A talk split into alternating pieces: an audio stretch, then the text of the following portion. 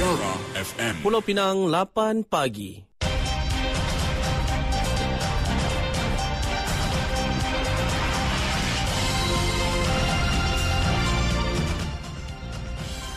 Warta Mutiara bersama saya Zatul Iqmah Muhammad Noor. Assalamualaikum dan salam Malaysia Madani. Orang ramai di Pulau Pinang yang bakal mengalami gangguan bekalan air selama empat hari bermula 10 Januari ini mula membuat persiapan awal bagi memastikan bekalannya mencukupi sepanjang tempoh itu. Tinjauan mendapati kebanyakan penduduk mahupun pengusaha premis sedia maklum mengenai pengumuman bekalan gangguan bekalan air itu yang dibuat Perbadanan Bekalan Air Pulau Pinang PBAPP dan mengambil tindakan sewajarnya. Beberapa kedai menjual tong air di sekitar Georgetown dilihat menjadi tumpuan orang ramai yang mula membeli tong pelbagai saiz untuk menyimpan air bagi kegunaan sepanjang tempoh berkenaan. Terdahulu PBAPP mengumumkan kira-kira 590,000 pengguna termasuk bukan domestik akan mengalami gangguan air berjadual selama 96 jam bermula 6 pagi 10 Januari hingga 6 pagi 14 Januari.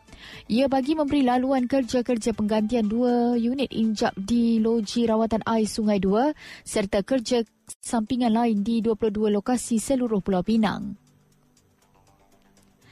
Pulau Pinang kekal sebagai pengeksport utama bagi perdagangan Malaysia untuk November 2023 dengan menyumbang sebanyak 29%.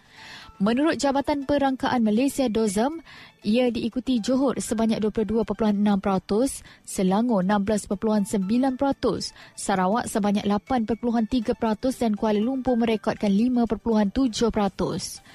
Ketua Perangkawan Datuk Seri Muhammad Uzir Mahidin berkata, jumlah ekspor Pulau Pinang bagi tempoh itu bagaimanapun susut sebanyak 5.4 bilion ringgit.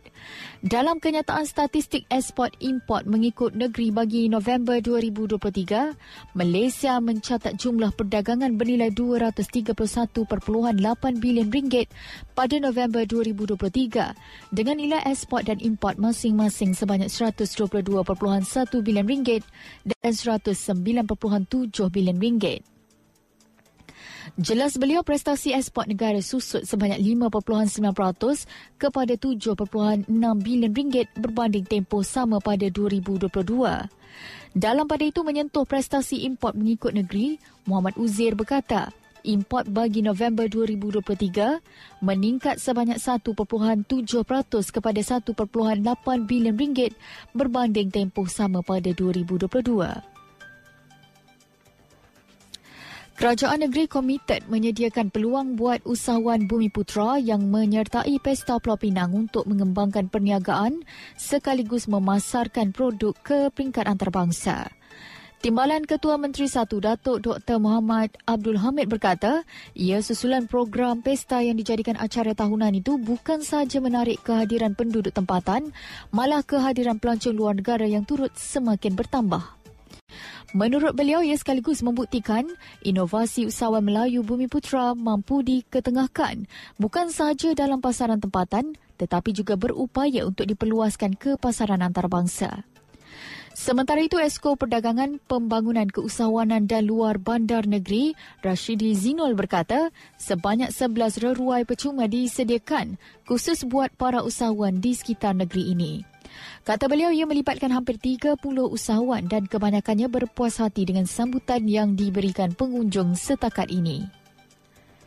Dari sungai hingga ke segara, Palestin pasti merdeka. Sekian Warta Mutiara, berita disunting Zatulik Muhammad Noor. Assalamualaikum, salam perpaduan dan salam Malaysia Madani.